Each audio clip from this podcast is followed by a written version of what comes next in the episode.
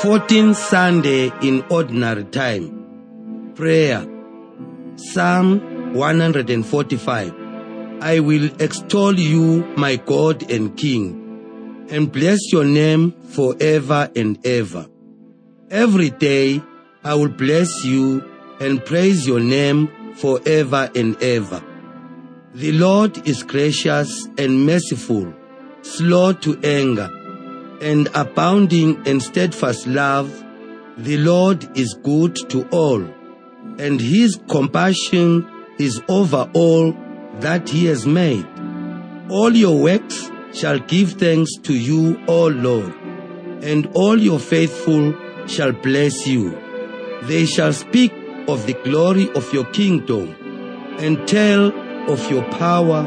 Your kingdom is an everlasting kingdom, and your dominion endures throughout all generations. The Lord is faithful in all his words and gracious in all his deeds. The Lord upholds all who are falling and raises up all who are bowed down.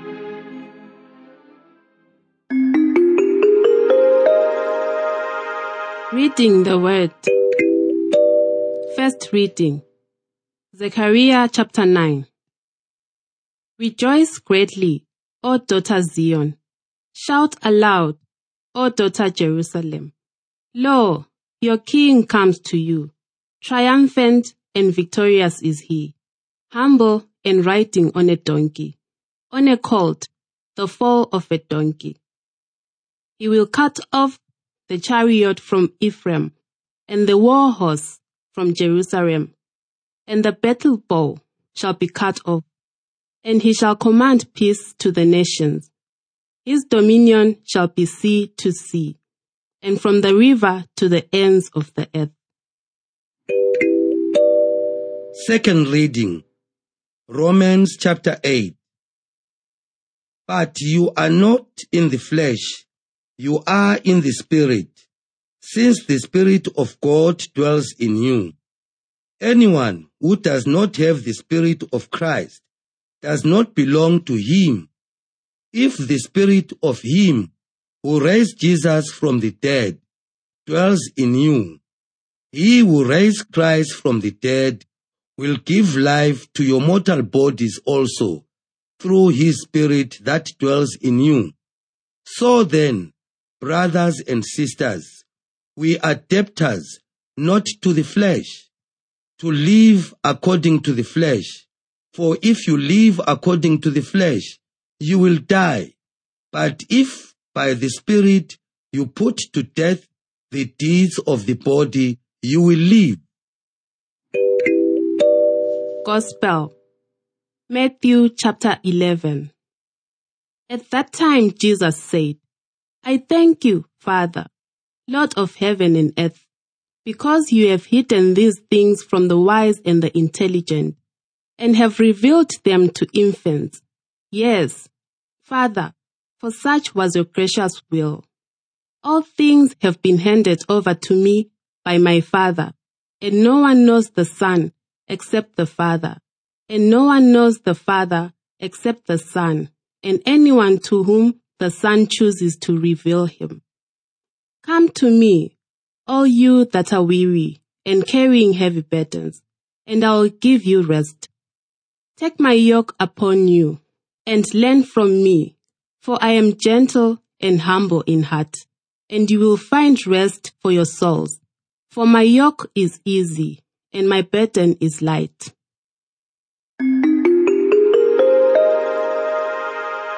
Hearing the word, the path to God's kingdom of peace. Peace in the world is an ever elusive quest and ardent desire of the human race. While we might doubt that lasting peace on the global scale can ever be achieved, the liturgy of today instructs us on how a Christian can find and experience God's peace in the troubled world. The first reading comes from the second part of the book of Zechariah. The prophet announces restoration of Zion. the term which refers to the Jerusalem temple and the hill on which it was located. The vision of God's triumphant procession through the lands of the surrounding pagan nations in Zechariah chapter 9 concludes with God's arrival at his house, the Jerusalem temple. The presence of God in the temple makes possible yet another entry into the city, that of a human king. His entrance to the city is a solemn one, with inhabitants of Jerusalem invited to rejoice greatly and shout aloud. While rejoicing and shouting for joy were usually associated with celebration of God as the king. Zechariah encourages the same joyful celebration for a humble human king. The prophet does not reveal his name, but his Davidic origin is assumed because he arrives riding on a colt, the foal of a donkey. This description alludes to Jacob's blessing of Judah in Genesis 49 where the king from his tribe is characterized in this manner. The donkey, unlike the horse, was an animal used for transport and never for war. Riding on a donkey symbolizes arriving in peace and for peaceful purposes. Furthermore, this Davidic king will cut off the chariot from Ephraim and the war horse from Jerusalem. By removal of the tools of war, he will put an end to conflict and will rule in peace. These images certainly evoke the time of the greatest Israelite king, Solomon, David's son, who ruled from the river to the ends of the earth, enjoying peace on all sides. The future messianic king in Zechariah's vision will have no need for weapons, war horses, or chariots. He will be the king of peace. The second reading from Paul's letter to the Romans continues the comprehensive portrayal of the Christian existence rooted in God's grace brought by the death and resurrection of Jesus Christ. However, this Christian existence is sustained by the working of the Spirit of God in and among the faithful. In chapter 8, the apostle defines the Spirit's crucial role in the Christian life through the striking concept of dwelling of the Spirit of God in you. The Spirit's indwelling. This indwelling echoes God's presence with Israel during the desert journey from Egypt to the promised land, when God dwelt in the midst of the people in the tabernacle, which after the settlement in Canaan was eventually transformed into the Jerusalem temple. Paul emphasizes the absolute necessity of the Spirit for Christian life, stating that anyone who does not have the Spirit of Christ does not belong to him. There is no Christianity without the Spirit. The Spirit's indwelling not only makes Christian life in the present world possible, but also guarantees life after death. Since according to Paul, if the Spirit of Him who raised Jesus from the dead dwells in you, He will give life to your mortal bodies also through his spirit that dwells in you. Reading these statements in the context of chapter 8, it becomes abundantly clear that a person in whom the Spirit dwells is at peace with God. The Spirit's guidance ensures obedience to God's commands and harmony with the Creator. Living without the Spirit and according to the flesh isolates one from God and leads to fear and eventually death. Thus, for Paul, the guarantee of true peace in this world and in the world to come rests in placing oneself under the guidance of the Spirit, which leads to the life of peace, participation in God's kingdom, already on earth. In the Gospel passage, Jesus thanks the Father for graciously revealing these things not to the wise and the intelligent, but to infants. What are the things Jesus refers to? To answer, one has to go back to Matthew 11, where the works of the Messiah are described as the blind receiving their sight, the lame walking, the lepers being cleansed, the deaf hearing, the dead being raised, and the poor having good news brought to them. Through these things, accomplished by Jesus, the new messianic age becomes visible to infants, the simple ordinary people. Jesus makes the kingdom of God a reality that the needy and neglected can experience firsthand. Through him, and only through him, God's salvific presence and action in the world becomes perceptible. In other words, God reveals himself through Jesus, humbly approaching those neglected by others. Thus, all who are weary and carrying heavy burdens can, thanks to Jesus, find rest and peace flowing from God's reassuring presence. The only thing required is taking Jesus' yoke and learning from him. This refers to accepting Jesus' teaching and the way of life. He assures us that living according to his teaching is not burdensome, but easy and light, because it means following the Master, who is gentle and humble in heart. These are the same words which appear in Zechariah's image of the Messianic King. Jesus is the one who makes peace on earth possible. Being the Son of God, with perfect knowledge of and complete union with the Father, he assures that those who choose to follow him will find lasting peace because what he teaches comes directly from the one who sent him. The meekness and gentleness of Jesus are the signs of messianic peace. Zechariah envisioned this peace describing a humble king entering the earthly Jerusalem. For Christians, the path to that peace in the midst of the troubled world is twofold. Paul teaches that through accepting the Spirit's indwelling and following the Spirit's guidance, a person may live in a state of peace with God and with assurance of eternal peace after the resurrection. Second, through following Jesus' teaching, revealed even to the simplest, one becomes a disciple of the meek and gentle messianic king and can find peace during his or her days on the earth. The paths to God's peace are living in the Spirit and following Jesus' teaching.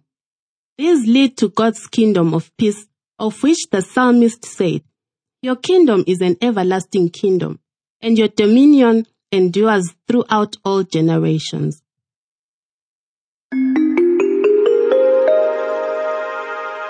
Listening to the word of God. Every so often, a person needs to ask himself or herself, what do they really need in order to be the best human being they could possibly be? Among the many possible answers, the need for peace stands out as a very significant one. Then the next question should be about how to achieve that peace. The whole world speaks of peace, and there are many individuals who see achieving peace as their life goal. Yet most of these attempts fail, and very few individuals achieve peace within themselves and their lives. The people of Israel at time of Jesus greeted each other with the greeting of peace, shalom. This ancient practice was established by God already at the time of Moses and Aaron, who understood that peace is a blessing, that it comes from God, and that it is necessary for our well-being. But peace does not fall from the sky suddenly and without active human participation. It is necessary to recognize that peace requires the right conditions to develop and needs human cooperation to be maintained. Listening to Jesus, we find the answer to our quest for peace. He says, Come to me. By these words, he indicates that those who come and stay with him, like the first disciples in the Gospel of John, are on the right path to his kingdom of peace. But accepting this invitation means more than just staying with Jesus. It means living according to his teaching. Jesus invites us to live in his kingdom by following his footsteps. Such life is the way to the kingdom of peace. Implementing the teaching of Jesus means introducing changes in our society. There is a lot of bullying on our streets, schools, and places of work. In our societies, there are many groups that thrive on conflict, living off violence and brute power. It is common for many, particularly youth, to become gang members or join militias doing work for some politicians. Security forces often abuse their mandate and do not bring peace. Violence and power lure many with the promises of influence and money. Yet, in the long run, we all know that violence destroys not only its victims, but also its perpetrators. The change Christians must bring into the violent world is to show that Jesus' teaching on the primacy of forgiveness and peace can be followed, and that in the long run, it brings lasting positive effects. Jesus always stood on the side of the weak and neglected. When we take upon ourselves to follow his teaching and imitate his life example, then we are truly on the way to achieving peace and harmony. Jesus fought with no weapons, but used kindness and forgiveness. His focus was on helping others to live their lives better. Doing this, he brought peace to many hearts and showed that peace on earth is possible.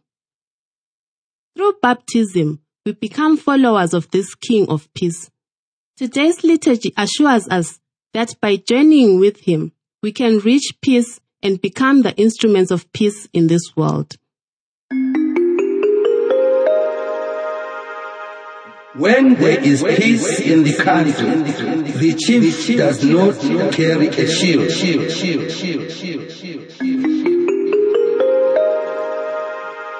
Action Self examination. Are you at peace with yourself, others, and with God? Examine your actions within your family and community. Are they contributing towards harmony or are they disruptive? Response to God. Jesus calls you to walk through life imitating Him. Make a commitment to learn more about how He dealt with others in order to know how you can be an instrument of God's peace in the world. Response to your world. Which particular situations destroy peace in your neighborhood? Is there anything that you personally or your group can do about it? How would you engage others in bringing positive change for harmony and stability? Lord, Make me an instrument of your peace. Where there is hatred, let me sow love. Where there is injury, pardon. Where there is doubt, faith. Where there is despair, hope. Where there is darkness, light. Where there is sadness, joy. Amen.